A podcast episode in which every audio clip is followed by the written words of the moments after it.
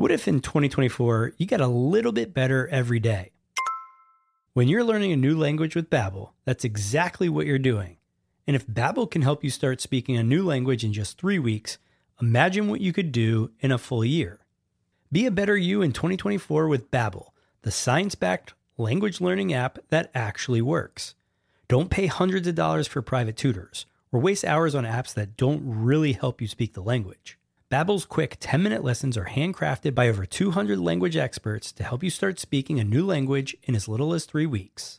Babbel's convenient courses are helping me learn real-life conversation skills in Spanish. It's getting so easy to learn how to order food, ask for directions, or speak to merchants. Studies from Yale, Michigan State University, and others continue to prove Babbel is better. One study found that using Babbel for 15 hours is equivalent to a full semester at college. Babbel has over 16 million subscriptions sold. Plus, all of Babbel's 14 award-winning language courses are backed by their 20-day money-back guarantee. Here's a special limited time deal for our listeners. Right now, get 55% off your Babbel subscription, but only for our listeners at babbel.com slash SPP. That's right. Get 55% off at babbel.com slash SPP. That's spelled B-A-B-B-E-L dot com slash SPP. Rules and restrictions may apply. A podcast where we talk to smart people, but not necessarily done by smart people. That is an awesome question. This one goes down probably on one of my top five. Hey, I like nutrition. I like to eat food. This is the coolest thing ever. We're going to do this forever. I wish I paid more attention in that class. You know, I'm going to be honest, I don't understand that. As a man, I just I don't get it.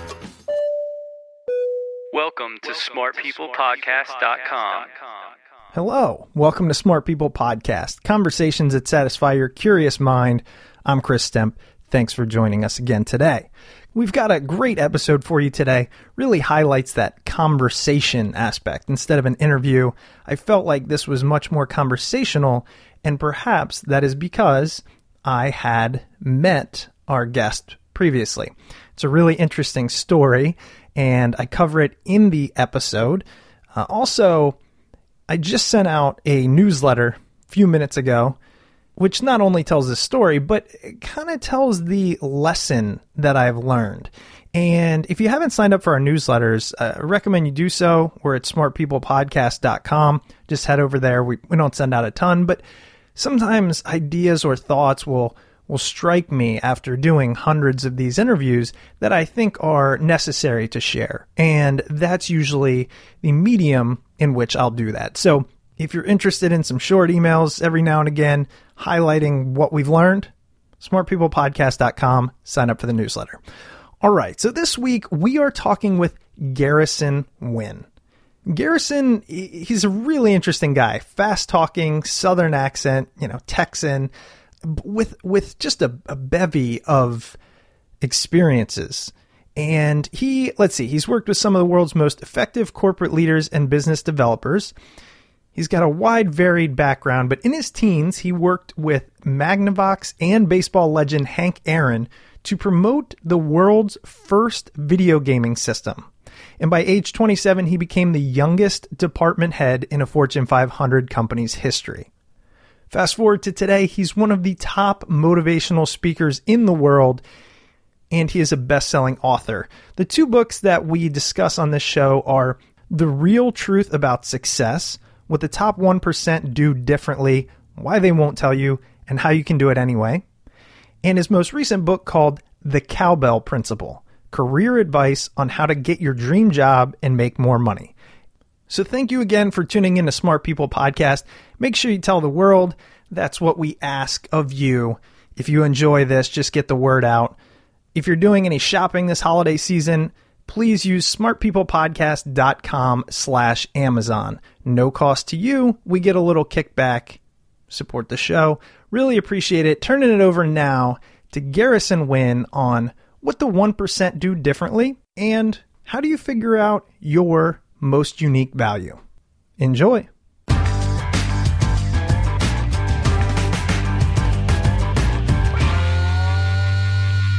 Well, Garrison, thank you so much for being on the show. Before we do anything, the new format, I just wanted to start off and say, Garrison, tell me a story. I will tell you a story. So a long time ago, I had, this boss who wanted me to go recruit. He wanted me to actually go recruit somebody else to work for this company. I was like 30 years old, and and so what happened was is uh, you know I made some mistakes. I made some first impression uh, mistakes. The first mistake when I was meeting this person who was very important, we wanted to you know recruit, was I ordered the lobster. I didn't have like a lot of lobster experience, and I was you know trying to eat lobster with this guy, and I you know I was kind of like had a lot of tools and butter, and I was kind of confused. I started to kind of shoot lobster shrapnel into the air, which is really embarrassing. It was bad. And after this disturbing dinner, I'm pretty much face to face with this guy. What happened next is gross, but it's important. I'm talking to this guy and as I'm talking to him, I kind of launched a spit mortar. I'm talking about actually spit up and it had a lot of hang time. I tried to redirect it, but it went directly onto his lip.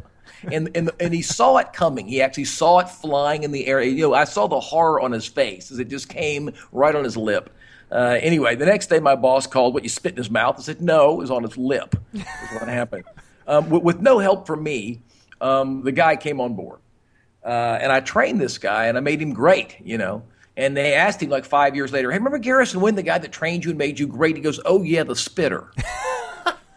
so it's like, you know, the, the, first impression is the filter through which people view everything you do. And I've never forgotten that, you know, you have to walk into a situation. And the first time you meet somebody, you got to kind of try to try to be okay in that first few minutes. And if you can really help it, don't spit in their mouth area. oh, I, I love that. I love that story. And I actually, so we're going to get into that because I'd like to to basically hear from you how to make a good first impression. But before we do that, I want to tell a quick story that uh, that I didn't prepare you for. Okay. Okay. Sure. So so for the listeners out there, we met at an airport bar, right? That's correct. And it was really chance meeting. It was great. It's fantastic. And you know, I I we're sitting right next to each other, and I heard you order a water and you said, "Can I get a water, room temperature water?" And the bartender says, uh, "I don't have any room temperature water. I only have cold water." And you said, "Well, then I'll have to let it sit out for a little bit." And I, I, I caught that out of the corner of my ear because I'm fascinated by people, and I just thought, this guy's got a story. You know, this guy, I gotta, this this guy's got some interesting things to go on. So why uh, you do a lot of flying, you do a lot of traveling, you do a lot of speaking. Is that part of your thing? You just, you know, the, the I wanted to know what the water thing was all about. Well, what happens is, is if you drink a lot of cold water, it actually screws up your throat long term. Mm. Matter of fact, uh, I believe opera singers are not allowed to drink cold beverages. It's actually in their contract. It actually downgrades your voice over time. Have you ever been into a, like a, a meeting and seen as somebody who keeps chugging the ice water, but then also talks horribly afterwards, like they keep drinking ice water and they keep clearing their throat? Yeah. It's because the problem is the ice water. Huh. So you're drinking water to clear your throat. It's actually doing the opposite. So yeah, cold beverage is bad for your throat. I, I speak for a living, and I, sometimes I do 12 or 13 events in a single month in 12 different cities. So I've just over the years realized I just can't do it. And, and when I was doing stand up years and years ago, I kind of figured that out a little bit too. I think I'd kind of forgotten it, but I remember drinking a bunch of cold beverages. Of course, this is a long time ago, and those cold beverages had alcohol in them. But anyway, but, um, and I yeah, so I, I yeah, I can't really blame it just on the cold. I could have just been drunk, but I yeah. decided that too many beverages, cold beverages, before I got up in front of an audience was a good idea. So well, I think it's funny because we didn't plan this, but you know that was a kind of first impression, and for me, it it really I don't know. Like it's, I talked to a lot of people as well, and it just signified somebody who kind of this might be over analyzing, but knows what they want. You know, has a reason, is purposeful. And then I didn't know until we started talking. It's because of your career. So um, when it comes to these first impressions, what did that your story? What did that teach you? How do you recommend, or what do you recommend to others in how to create the first impression that they want? Well, first of all, I, was just thinking when you talked about the water thing. It's like, well, if that's the first thing you heard me do, I, I, the first thought you're coming to mind is this person must be from the greater Los Angeles area, which is not actually, which is not really true. I'd like some room temperature water, please. That's funny. No, but uh, uh, I, I, think what this lesson taught me uh, was that you know sometimes you have the best intentions. Uh, you actually do the best. You actually conduct yourself really well. You know, overall on paper but that initial the initial impression you have. And you know, I've had good uh, and bad with this throughout my life. I've made some very very good impressions and some very very bad impressions. And I think you have to manage it. Sometimes I think you have to kind of pause before you walk into a situation and go, okay, I'm meeting this person or I'm in the situation for the very first time. What's, what's most important? What's the most, what is the actual goal of the meeting? Uh, I was talking to a, a, group of financial advisors one time. We did, you know, I do conference calls before every, you know, presentation I give, and they always said the, the financial advisors say the goal of a first meeting is to lead to a second meeting. Mm so sometimes that. you have to know exactly what your goal is. So I think that's what I've learned from that. So perfect. Well, and as you alluded to, you do a lot of speaking. And when I went, you know, and, and again, we we had a very informal conversation when we first right. met, um, and I just said, "This is a smart guy. He's great. I'd love to talk to you." You know, but as I kind of checked out your site, read more about you, I mean, you are the the guy when you think public speaker and and presenter really because it's entertainment, it's messaging, and it's a lot. So let's kind of let's kind of dig into that. How did that come to be? Did you set this as a goal? Because I know a lot of people go, man, if I could get paid to speak, that'd be great. So what was your path to that? Well, it's interesting, and, and, and, I, have told the story a few times over the years, but every time I tell it, I feel like I've never told it before for some reason. But you know, it's it's weird. So uh, what happened was, what my my goal was, I, I don't know. I didn't really have, I didn't have goals when I was growing up. I just, you know. But uh, what happened was, is that I, uh, you know, I think I, I, I wanted I wanted to be in the, the entertainment business. That's really what I thought it was going to be. I thought I would be an actor or a comedian or whatever. And uh, what happened is I, I, walked into a comedy club. I mean, literally into a comedy club uh, uh as a young person. And I walked in and literally did uh, five minutes of stand up with no experience. And in nine months was earning a living as a professional stand up comedian. Wow. That's not a common experience. That's not common. So that's just slop luck or whatever. that, that's what actually what happened. Um, uh, so I did that, and uh, also, you know, had business experiences and all that kind of stuff. Eventually, um, you know, got out of comedy, and that's another story. Uh, but and then into uh, the professional world, and ended up. Uh, I got. I had a, a, situation where my boss screwed up so badly, I got his job, and then I got promoted, and I was a 27 year old uh, leader over 38 satellite areas with a big, big company. So I had a, a big job. People thought I was my own ad, ad, admin when they met me. They thought I was my own assistant. Were, we're looking for Mr. Wynn. I'm actually him. So I had that kind of scenario go on. So I had the entertainment background. You know, I uh, I had a very fortunate uh, corporate situation, and then at um, age 35 years old, I decided I wasn't going to work in corporate America anymore. And and it's a kind of a touchy story for some people, but I I, I got tired of making other people rich. Mm which what I, I seemed to be doing. I'd go somewhere and I would be generating revenue for a company, wasn't getting enough of the money, so I thought, so that's what I did.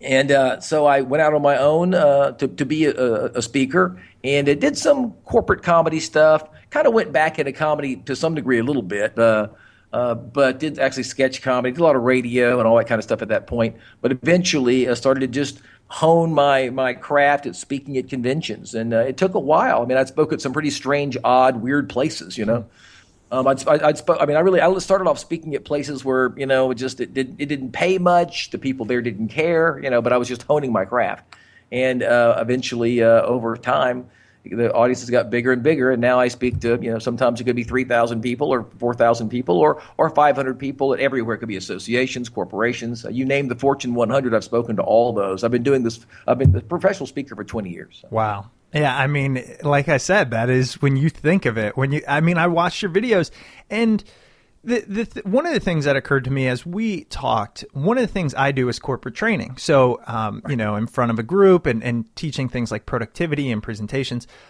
And I have a certain style and it's not yours. It's, I, I can't be as, I don't know what the word is, but I don't know if exuberant or, you know, and, and so I watch people such as yourself um, a lot of the great speakers, you know, even maybe a Zig Ziglar, as much in some cases performing as it is uh, presenting. And I think I, sometimes I go, man, like I, I can't do this. What do you say to people who maybe in speaking or in other careers look at people who are successful, notice that that's not perhaps their strength? Should they try to utilize their own strengths or should they find a different career? The, the initial reaction, is well, some people just suck. I mean, there are people out there who just, I mean, they're they're terrible. They don't. They, but but but that is a real small percentage. But I'm going to say something I've never said before on a radio show. I've been doing radio for 30 years or more, and on radio shows, and that is that what I've learned in the last maybe 10 years is you can dramatically improve your level of animation. You can dramatically improve uh, the way that you really come across to an audience uh, but you have to be willing to do it. And I've coached a few people. I've got a, a, a celebrity person I coach right now, and I've done you know uh, CEOs and stuff like that, and some you know pro football players and stuff over the years. People who want to speak for a living. Uh, Speakers Bureau sometimes will send me people who make this person better. You know. um, and sometimes I'm like, okay, and sometimes like, no, I can't do that. Right. Um, I, just, I just saw the video and I can't do it. but, but but the truth is, is that most people can get a lot better. So here's what I found and I learned this. There was a guy as a CFO, and he was terrible. He was the kind of person who starts talking, and you just kind of lose the will to live. About five minutes in, like, oh my god, I just you start praying for your own death, and this guy starts talking. It's just terrible. But what I found with him was he needed just to bump up the level of animation, needed to explain things to improve clarity.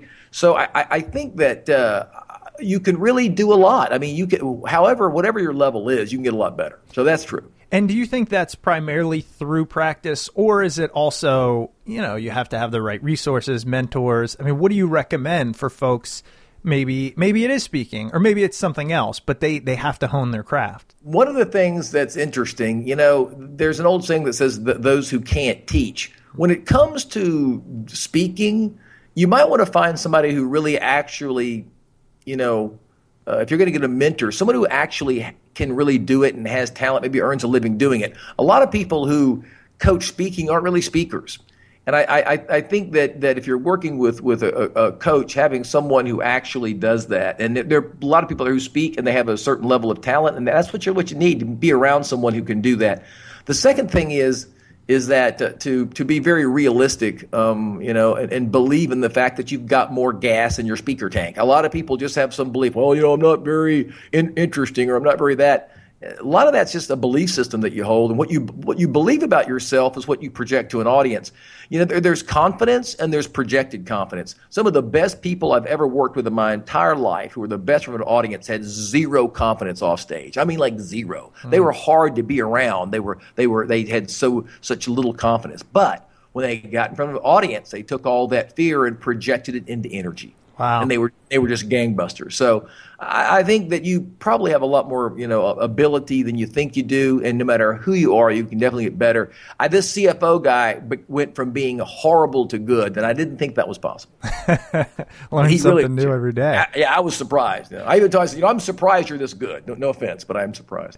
Now, what do you say to a lot of people see folks such as yourself, or I interview a lot of successful people. They've reached certain pinnacles in their careers, and you know oh, I want to get there, but it's just it seems so far away. And I really right. liked how you kind of said, "Look, it took a while. I've been honing this for 20 years." So for people who who kind of aim for something but don't see the work or don't want to put it in or think they should come out of the gates like that. I mean, what was that learning curve like for you? Well, for me is I had to realize that though I had some experience in front of audiences, right? That uh, being a stand up was not going to transfer directly into being a, a, great speaker.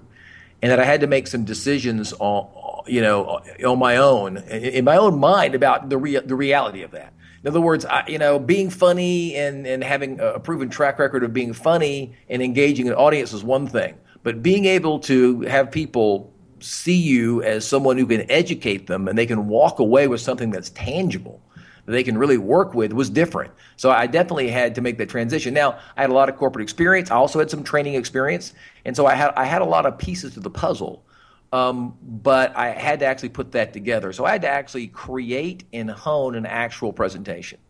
So I had to actually work on a real presentation you know, I could work on my skills too, but I had to work on the presentation, and I, and you know, and I had to, I had to make some style adjustments. You know, as a stand-up, I kind of went through some phases. I think I started out as the guy who was too hip for the room. You know, the mm-hmm. guy who was too, mm-hmm. the guy who was very cool, and there was a certain level of arrogance to that.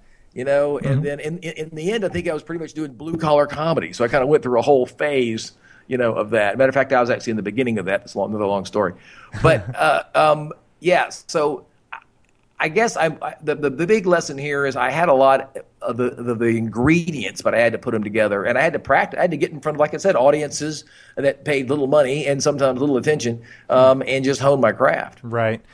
And now a quick word from one of this week's sponsors. Today's episode is sponsored by the Creative Pioneers over at Creative Live. Creative Live helps people unlock their creative potential. Their online creative catalog is a great place to rekindle your artistic spark or dig into new skills like photography, design, crafting, music production, and business savvy. You can watch classes in their massive online catalog or come attend live and learn from the best.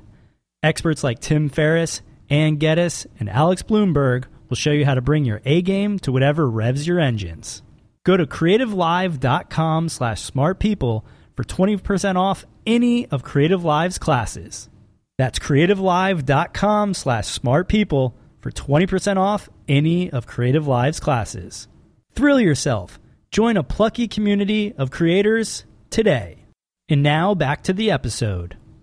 And how do you feel about, you know, I don't want to call it failure per se, but the learning curve itself? Because I was oh, just oh, yeah. talking to, you know, my wife and I said, I feel like I've been on a learning curve for, you know, ever, a really steep one. You know, you take a new job, it's stressful, and then I just have this this mentality of as soon as I get good at it, let's move on to something else. And I, I live in this perpetual, I call it growth model, but it's also a doubt. You know, you doubt yourself because you're new at something. Right. So, and that happens all the time. And I find people, you know, I know myself, a lot of people are a little hard on themselves at first expecting greatness. So for someone like yourself, I mean, you've, you've, comedy, that's one of the most brutal. You know, public speaking, that's brutal. Being in a position at a corporation where you're 27 and you're leading however many people all older than you. I mean, how do you deal with this? Uh-oh, I'm new to this and probably not that good. Well, well, something is pretty simple. If you keep switching what you're doing, you'll always be new. right, right. That's the problem. Right. So, like, if you keep switching things, there's a lot of people go, I just, I, I, I, I'm always new. Well, that's because you are always changing what you do. Right. So sometimes you have to kind of go in a direction uh, that's leading to something, and and not just keep changing and switching careers. I mean, I know people want to change and switch careers, but it, it, is is the career you're on now actually leading to those skills, and is it connected to the next step? Mm-hmm. So, you know, making a step from you know, uh, being uh, a worker to a leader to a manager is one thing. Uh, being from a, a leader or manager in a company to an entrepreneur, those are all normal steps. But going from being a fireman to being a doctor is a weird leap and right. seemingly insane. Uh, so I think that's part of the key. I don't think anybody wants to talk about that, but it's kind of sometimes where are you leaping from? And I know it's you know people get disappointed. Well, you know, because I am a fireman and I really I really want to be a doctor. Well, that's great, but it's quite the leap. There might um, what's in between a fireman and a doctor? I have no idea. I don't know. You could be a I don't know a veterinarian that rescues dogs who are on fire. I, I have no idea what the what the interim is. You know, maybe there's a middle step. But the, the really thing I wanted to say when you said that was that there are many stories of people who, you know, came a long way. How did they get there? But the number one thing is, is you have to actually work on being good. You have to be good. I talk to a lot of people who want to be speakers, and they and they send me a bad video. A bad video of you being bad will not help you. if you say, "Hey, look at me, I'm bad. Look, here's a video of me sucking for 30 minutes," hmm. that's not going to help. I have people, oh, I, I want to send this video to Speakers Bureau. Oh, if you never want to speak ever again and, and let the world know how terrible you are, you should send that video. Hmm. But you're you haven't got the, you don't have the skills to present yourself to the world, and it's called just getting good, getting in front of audiences and working and practicing. You know, whatever it is that you do. Um, if, if, if you're a salesperson, if you're out there selling, uh, you might not want to try to engage the top top tier of your industry before you've gotten your presentation down. Mm, that's really interesting because the the reason is I think sometimes perhaps careers such as sales don't seem to carry that that same mentality of well I have to get good before I aim to the top. Right? If you take a a brand new salesman and give them an opportunity, say, "Hey, you want to go try and sell the CEO?" They're going to be like, "Yeah, sure. I mean, I can sell the, you know, the lower level guy." But in industries such as comedy or speaking, it's kind of known. You know, if you've only ever spoken to 20 people and then somebody says, "There's an opportunity to speak to 5,000," uh, you kind of hesitate for a minute and, and go, I don't know if I'm ready for this. Well, here, here's the truth about the the ugly truth about being a speaker. If you, for some reason, had some amazing thing, you were you were in a bank and the bank was robbed, and, you saved the bank from being robbed, you know, and you made headlines and got some level of media, then maybe you have a speaking platform, and maybe people want to hear you speak, and if you don't suck too bad, you maybe you can make it. I mean, that, that's really true. If you got some level, you know, there's a guy that was uh, the, the, the who, who fought off the Somali pi- uh, pirates. I'm not sure he actually fought them off. I think he actually escaped in a boat, but whatever it was, he seemed to run from them. But anyway, whatever it was that he did, that was a lot of, it's a lot of, you know, it's a lot of media involved with that. So that's really true. So you can get famous first and then speak second. Hmm. But that is not what happens to most of us. You know, I was a road comic. I mean, I worked with all these famous people. I wasn't really famous, but even though I work with famous people, that working with famous people does not make you famous, by the way. Um, so, you know, and I speak all over the country, and there are people out there who are not really relatively well known, but they earn lots and lots of money. There are people who are very, very well known who can't earn a lot of money because they don't have a skill. They've gotten out there with their name, and after a year and a half, they proved the world they weren't very good. Oh. So, you have to be careful. I mean, if you do have a huge opportunity because you've got this big media thing, get some skills. I mean, you know, I, like I say, I work with people who are pro NFL players. I work with people who are, you know, known uh, CEOs and some celebrities because the fact is they go into the speaking business, they need to make sure they actually have the skills. So that's true. I don't have a lot of time to coach a lot of people, but I've done some of it. And I'm telling you, you know, you, you, you have to make sure that you are acquiring the skills you need for, for that next level. The other thing I'd like to say about all that is that, you know, uh, it, it, it, it doesn't have to it, it doesn't have to be a struggle. It's just are you willing to actually put the time in? And we live in a world today where people, hey, I, I, got on a singing contest. Now I've got a record deal. Hey, I was on some show called America is Not That Talented. Hmm. and then I, you know, won the show and now I'm in show business. Well, that's some of these people are terrible. I mean, I, I saw a kid, some 11 year old kids sing like crazy and then five years later, he has he's got a couple of bad YouTube videos, but he didn't have the stage time. He didn't, you know, he he really wasn't very honed. He had one good performance on one show. That's not the same as having honed skills. So I think you got to pay your dues a little bit more than these days in society that we tell people they have to. That's a good point. Like like you said, honing your skills to have staying power takes the work. To be the, exactly the right. overnight thing, you might you know you get your 15 minutes, but really in the end, where are you? And, and you know that's highlighted by if I don't even know how long, but American Idol's been running for like 20 years I think the vast majority of people could name maybe two of them. Right. you know? And they got national, I mean, recognition and right. deals and everything. So that's true. Yeah, and I think they should have a show called America's Marginally Talented. That should be that should be the show. I don't know, man. If you watch The Voice, like they have some singers. That show, I don't know how they do it, but they got some people who can just straight sing. Yeah, but here's the thing, though. They've got a lot of people singing, and they show on TV the ones that were good. Right. Oh yeah. Oh, yeah. Under, understand that. Oh, yeah. I mean, they, they, can videotape for nine weeks and then show you five people. Oh, definitely. They okay? do a good so, job at that. Eh, you can go to YouTube and see the ones that weren't so good. There are a lot of those too. So, yeah. Well, so let's talk about. You mentioned kind of the the ugly truths of speaking. You know, yeah. when you first told me, oh, I think I did, I don't know, ninety events this year, or whatever you said, I, I was a lot. Right. I, I didn't even do the math at the time, and then I was like, wait a second, are you, are you ever home? Ever? well, not much, not much. I mean, I, you know, I uh, I had made a decision um, years ago. What do I want to do? And for me, I've always wanted to be in front of an audience. You know, that's what I liked about stand up. I left stand up because I didn't like the idea that every 20 seconds, you know, you get a house laugh. If you do, the club owner brings you back. If you don't, they don't. And that's all there is to stand up. I didn't seem to affect people enough. And I kept working with people who became famous. And then four years later, they weren't famous. Mm. Or I won't name any names, but I was working in this show one time in some, some city. We're doing like some, you know, punchline or something. This is years ago. And the person I was working with was the biggest star on TV in the 70s. And they were there at the comedy rendezvous with me. And I thought, the recycling of fame bothered me, you know.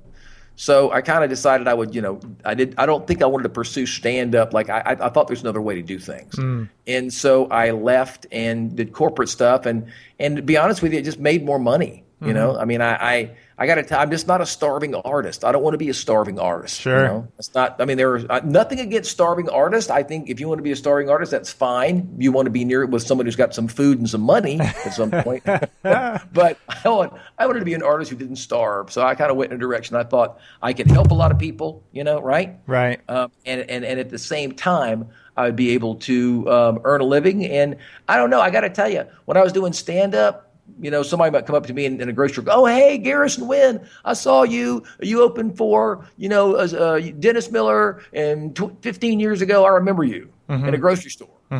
But no one came up to me and said, "Hey, you know, I saw you present, you know, last year, and man, I wrote something down which I carried around in my wallet, and here it is." No one ever said that. Yeah.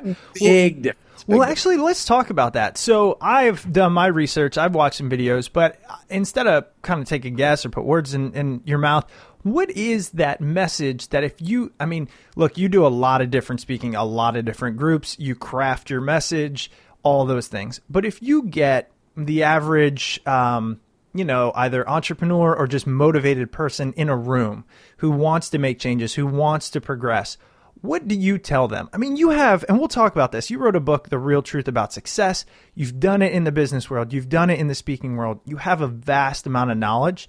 So, what is that key that you speak on that you really feel passionately about? Well, the number one thing that all humans value is feeling valuable. In our research, and uh, we work with Gallup and uh, Evolve Performance Group, and all their research showed that the people who feel valuable are more likely to be supportive, even if they don't agree 100%. And it's called creating willingness. So people need to know their existing knowledge has value before they can be fully engaged. You know, so um, people who like what pe- pe- people who feel like you value them and know you are concerned about what is important to them will place a much higher value on you and what you have to offer. And that's not like a feel good story or a theory. That is the overall accumulative results of Gallup opinion surveys for 70 years. So the only way to create value for yourselves is to create it for others first. And, and as simple as that sounds, I mean, no matter what you're doing, the people that you are dealing with, you have to make them feel value before they value what you have to offer. And that's a, a, a gigantic message. There are people out there that do everything beyond but that and they can't be successful because they don't understand what people are actually valuing. So when they do all their wonderful, great stuff, it's off target. There is all kinds of wonderful things you can do and say and create. They're fantastic, except the people that you're doing them for don't actually value them. That's the problem. You know what that reminds me of is uh, we we make reference to this sometimes, but when you really break down, you know, you read the Steve Jobs biography and everything. Right. He talks about that. You know, you can you can build things that you think are great and people don't want, and essentially they're useless. But you can also Right. build things and people might not even know they want them until they have them and they they value that and then look what that did for for Apple essentially. And let me tell let me tell you something. That is a very very dangerous concept, and I'll mm. tell you I'll tell you why. So let's. I'm going to be really honest. There are a percentage of people, and it's a very very small percentage of people that what they think and what they believe and what they think is the most important thing is something other people would believe that if they were enlightened to it. And uh, you can name those people on your 10 fingers. Be very careful about, we, we, we tend to go down the paths of those who we can't follow very well. And it's a very dangerous. I mean, when I say dangerous, you people spend their whole lives chasing something that's that's it's terrible.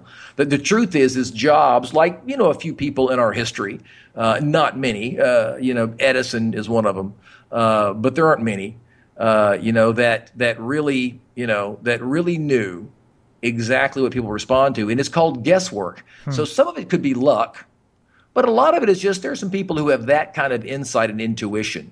Uh, Henry Ford in the beginning was that way. Henry Ford knew exact. Henry Ford knew without surveying any farmers that that a farmer would pay a lot of money or more money, you know, for a, for a vehicle than you think he would, and he would also adapt to it. Most people said, "No, man, you, you farmers like horses, and they're gonna they're not gonna, they're gonna want an automobile." But he believed with all his heart and was convinced they would, and he was right.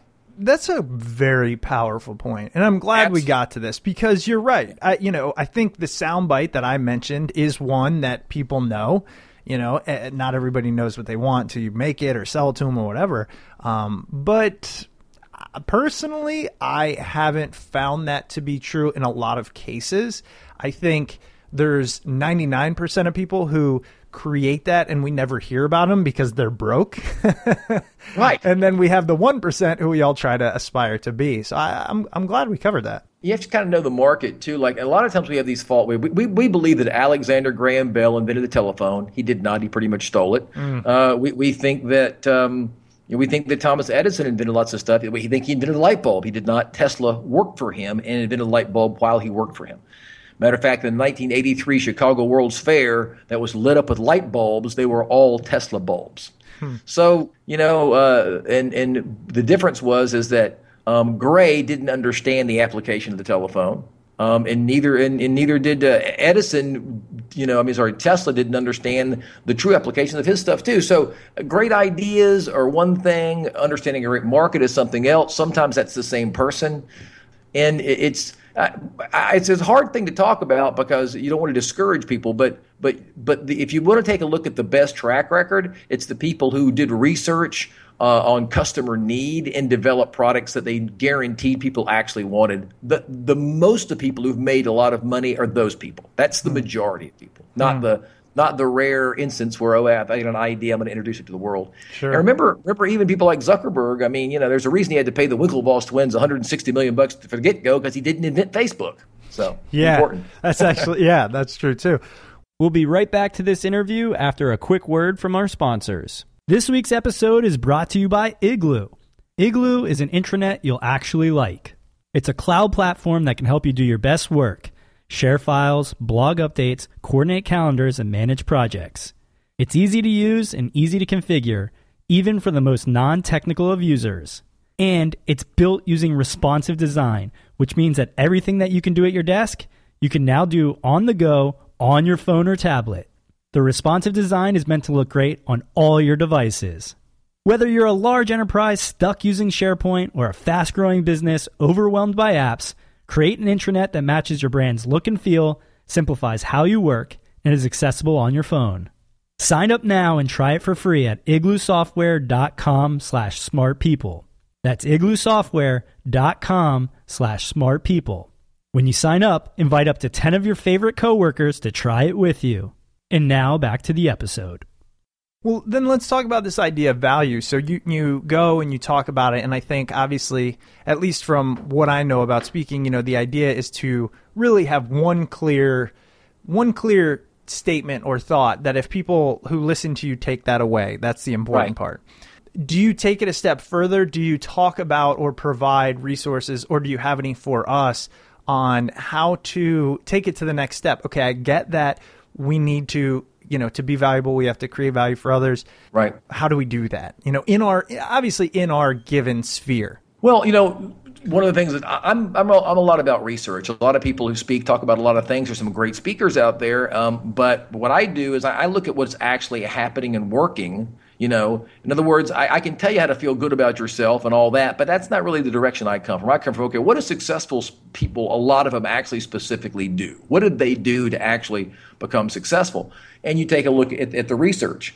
And, you know, so, so, so an example, let's take a look at uh, uh, managers uh, in organizations that keep and attract top talent and very successful organizations. What do they do? They actually create a very specific environment where people want to work.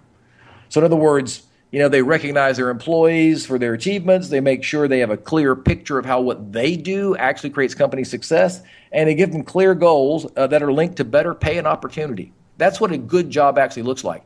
And people who uh, who think they've got a good job do a good job. Hmm. And so the people who create that, they attract all the top talent, they keep all the great people, and they're more successful. So you know that that's an example of, of, of what a human being or what a company can actually do that actually works.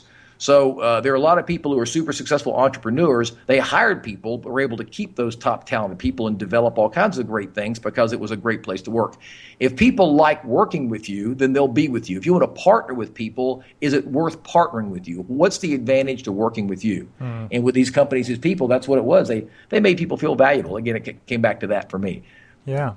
Well, that's great. And it's kind of a, a, a natural segue to I wanted to talk a little bit about um, your book, The Real Truth About Success. And, you know, I feel like I, I know that that was a while ago that you wrote that. Let's see. When, do you remember when that was? Uh, 2010. 2010. All right. So not not too long ago. But um, there were some fascinating points that you made in there and some, some fascinating topics that you uncovered. And I think there's there's some specific questions I have for you, given you're obviously blunt and upfront, which is necessary today. You know, right, to sort right. through a lot of the BS. You have the experience. You've seen some things that have happened. So one of the things I wanted to talk about is you discuss in the book discovering your own personal advantage. Right. There's two things that I, I, I want to talk about with this, and, and unless you have others, but primarily it's how do you do that? How do you discover your own personal advantage? And also, once you know it, I feel like oftentimes people, since we are taught to fit in with society or to maybe sometimes downplay our strengths or you know there's a lot of lot of things going on once you know your personal advantage what is the mindset we can use to best utilize it Well, the, the first thing is is the people in your life that you've known, who've known you all your life, that know you best. What do they say you do well? You have to start there. Stop thinking about what you think. The, the, what are the people around? You have to ask them. Hey, you know, you've known me all my life. What do you think? What what is the most common trait I have that you think is the most effective or valuable? You have to ask other people who've dealt with you for long periods of time. And that's a, a very important thing because sometimes you are totally blind to what it is. So, number one, asking others what they think it is that you do well. Hmm. Uh, num- number two, I, I, I co-authored a book uh, that was an Amazon.com number one bestseller. Actually, came out in November called The Cowbell Principle. And in the Cowbell Principle, a cowbell was something that you know that you you you love to do, and that actually there was a market for it. So if you love it and do it, it's based on the the uh, Will Ferrell sketch on Saturday Night Live with you know. Uh, I was wondering if that's what it was based on. Yeah, I was yeah. like, wait a sec. I Well, he, he he's beating the cowbell, loves it. Christopher Walken says he wants more cowbell. As weird as that is, Right. it's the band in between that he has to negotiate with. So if you love doing it, somebody wants it. You got to work out that middle part. And and and the thing is, and that's what the book is about. And the thing is, is that if you love doing it and somebody wants it, that's a cowbell. That is something that you know that you can that, that that's worth pursuing. So in the book, The Real Truth About Success, it talks about okay, take let's take a look at what your natural traits are. Like, what do you do naturally well? It doesn't take a lot of effort. People say you do it well. So let's we'll we'll, we'll do you, Sure. Chris. So w- the, your life so far in the you've been allowed how old? You 28, 32. 32. 32. Yep. You're, you're 32 years old, and you're 32 years. What's the most common thing you've heard people say about you? That's like a natural trait that they say you do well. Uh, you know, it's interesting. It, there is a commonality, and it, it tends to be communicating and putting people at ease. So basically, Right. encouraging authentic communication. There you go. And I would say that's true. Uh, the time talking to you, I mean, uh, I've spent talking to you uh, in the, in the bar at Seattle. By the way, do you meet all of your people in a bar? They come to the show? Anyway, I so- wish. That means I spend a lot of time at bars. I meet all my guests in bars. anyway, but anyway, but uh, but from talking to you there, I mean, immediately, immediately when I started talking to you, you were a very kind, open, nice person. It, it was really clear that you were genuine and nice and open. I immediately. It, no matter what you were talking about, I immediately felt that it was probably true, hmm. and that you were probably passionate about what what you did I appreciate that. Yeah. in our interview so far today, anybody who's listening right now hears a level of kindness and compassion and genuine curiousness mm-hmm. in your voice. Hmm.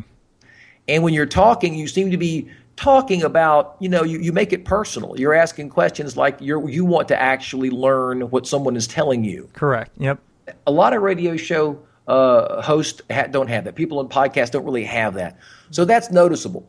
Uh, so I would say, with the information we have now, that you have a trait of making people feel comfortably very quick. That's a gigantic advantage in life that people can feel comfortable quickly. So what that means is, is that that you know, um, sorry, I keep slapping my microphone. That's all right. Um, and it's not because I have disdain for it. I can assure you, it's, it's an accident. Um, but but what happens is that when you meet someone and you encounter someone, like we talked about first impressions, that your first impression is extremely good. There's no people trust you quickly, so mm-hmm. you have the ability to build trust quickly. So that means anything that involved service, customer service, or sales, being a radio host, being a television show host, all those things. I mean, those are definite traits that were are hugely important for that. Well, I'm, you know, first of all, thank you because what's interesting is, as you first mentioned, oftentimes we're blind to it. I Right. have been blind to it until probably, I'll tell you, actually, I'll tell you a defining moment. And for the listeners, I don't do this to, you know, we're not really here to talk about me, but I think everyone can internalize it and can start doing things. And I'm sure we'll talk about it, but like ask your friends, right? So, Right. I uh, I gave a speech at a wedding, and um, I'd done a few. And a guy that I respect, but I don't know extremely well, came up to me afterwards, and he said, "If you can do that, you deserve to make a lot more money." Right. And it, that was extremely powerful. I didn't take it as I now am the next Garrison Wynn. Don't get me wrong. I took it as, you know what, maybe I do a good job of communicating, which for me, and the reason I'm going into this a little deeper is because I feel like oftentimes the things we're best at, we are most blind to because Right. it's natural. Everything else we have to work at, but the thing we are best at is natural, and we assume everyone else is the same way. That's right. I don't know. I just feel like it's powerful. It is very powerful. I mean, and let me tell you something. Let's just say, for example, that I had a, a uh, group of people, I had 400 people, and we had to give them some terrible news. Terrible news. Mm-hmm. I think I'd pick you. Oh God, I don't, because I don't want that job. I know you don't want it. I'm just saying, but I think I can get you in front of 400 people and give them the worst news possible, and they could not have heard it from anyone they felt better about. They could not have heard it from any. It's going to sound great coming from you That's funny. Because really funny. you have you have a detectable, seemingly measurable level of compassion, and it, it carries in your voice and the way you present yourself. So here's what that means. That means that um, if you were um, let's I'm gonna say you have a job and you're giving a presentation to the CEO, and you, and you and you had to tell the CEO, hey, you know what you guys have been working on for the last ten years is not exactly the direction of the market. You know, mm-hmm. I you you should be the person saying that. Well, you know, I think the thing here is then first you were talking about figure that out. And the and the the biggest way is to blatantly ask people, essentially. People that know you well. And probably not your parents because they'll tell you how great you are most likely. Right? Yeah, yeah. Don't a- don't ask your parents much of anything. Just so you know. No offense, parents, but yeah. But then what I really like is how you said, okay, now how do we uh, utilize that in a in a in a manner that uh, provides us that unique advantage? And I know that's what you talk about in the real truth about success. And so you have this knack, obviously, be, given your business experience, to say, you know what, here's a place where that fits. And and so how can people? Because I'll tell you, I did career uh, coaching for a little while, and people now are suffering from this this there's too much to do, right? There's this overwhelm. There's too many options.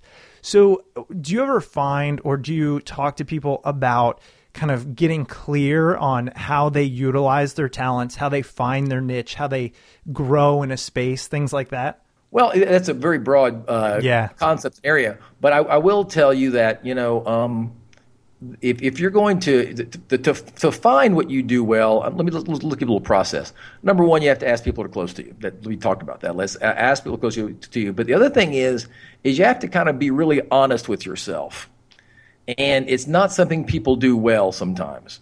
And that is to get real about what you do well and what you don't do well, and to think about what that is, and to, to not buy into ideas or belief systems from your past that had to do with you know issues that happened to you or something someone told you a long time ago that was hurtful a lot of times we hang on to that stuff you know um, and in, in the book the real truth about success there's a story um, of a guy who weighs 400 pounds and um, he's extremely successful. I mean, really successful. This is a true story about this. I know this guy. This guy's a, I know him personally, and I mean, very successful. Everybody knows who this guy is, you know. And I, I said, "What's your secret?" He goes, "My secret is how big I am." He goes, "No one ever forgets me. I wear brightly colored shirts, and they'll say, you're, you're the biggest guy to ever come in my office." When he goes to trade shows, they can see him from halfway across the floor. Everybody knows this guy, and he makes a lot of money, and he is well thought of, and all that. He has a brother who is exactly like him, who believes it's his size that's stopping him from being successful. Wow. So, a couple of things. Number one, the thing that you believe is your biggest problem and barrier may, in fact, often be the trait that'll take you forward to success. And that's not always the easiest thing to grasp. I was told when I was like in the sixth grade that I talk way too much, that you talk so much, we you won't shut up. You know what I mean? You were just your your you your mouth, you talking is going to ruin your life. Turns out, not so much. Yeah. But that's what I was told by a very hippie sixth grade principal, who told me if I would shut up, I could make it to the seventh grade. You know, basically, um, and that's what I was told. So yeah, um, I was also told that I was acting up in class and that being funny and making fun of the teacher and all all the things I did that was distracting the class. I was distracting them with laughter, which was going to make me a lifetime loser. Was what I was told by a teacher. Well, you know, that's because you grew up in the wrong era. Because I feel like now you know, there, there's there's this swing in the wrong direction where it's like a kid's you know jumping off a desk and and Right. Parents are going no no no he's just going to be a, a gymnast you need to let Right. him do that you know, it's pretty funny Yeah, and, and the truth is, he needs to be heavily medicated. is The truth is, exactly yeah, he needs to be. But yeah, but yeah, no, I mean, I uh, when I was growing up, yeah, they they kind of tended to to uh, to anything you did that wasn't you know what you thought you were supposed to do, they kind of shut that down. Oh, I was just gonna say, you know, I'm now I'm really excited because I didn't somehow because I think when we talked, I, I you know, I, somehow I came across the real truth about success, and I was like, this sounds great.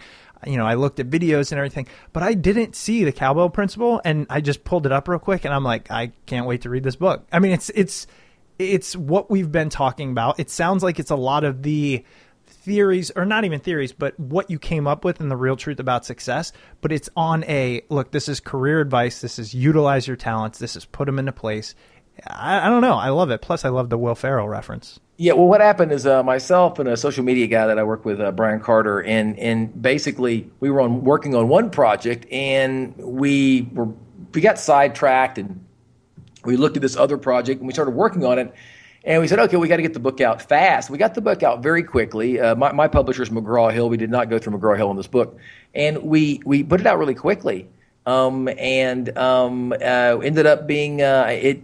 It was uh, Amazon.com number one bestseller, and if you can imagine, of all the books sold, but you know, like there's like of all the 10 million books that are in print, you know, in any way, shape, or form, this thing hit 270. It was between the Bible and Harry Potter for about a week. Wow. So yeah, on Amazon, and we got we're very fortunate. So Yeah. that, that's yeah, that's it's, it's a good book, but we got we got lucky on that one. well we'll link to that at smartpeoplepodcast.com well garrison again I, i'm so glad we ran into each other and it was great meeting you thank you again for for being on the show um, we've talked about the two books the real truth about success and then the cowbell principle which i'm now going to check out is there anywhere else that you know people can find you or look you up or you know if you want to just let our listeners know where you're at Well, you know, you can uh, go to, uh, to to go to garrisonwynn.com. That's garrisonwynn.com. Uh, you can also find me on Facebook and Twitter uh, as well. And uh, so I'm, I'm out there. If you and if you Google my name, I'm everywhere. Yeah. You can find me on Wikipedia. You can find me. I'm just all over the place. i can attest Yep. to that Yep. All right, Garrison. Well, again, thanks so much. And when this goes live, I'll be sure to shoot you an email, get you a link, and uh, we'll put it up there. well, thank you so. Thanks for having me on the show. I really appreciate it. Absolutely. It was you. a blast. Thank you. Yep. All right, Garrison. Welcome back. I hope you enjoyed that interview with Garrison Wynn. There is honestly nothing better than a chance meeting in an airport with just an awesome individual. Don't forget, you can find Garrison's books, The Real Truth About Success and The Cowbell Principle, on Amazon or at your local bookstore. And if you do purchase through Amazon, please don't forget to use the Smart People Podcast Amazon link located at smartpeoplepodcast.com slash Amazon.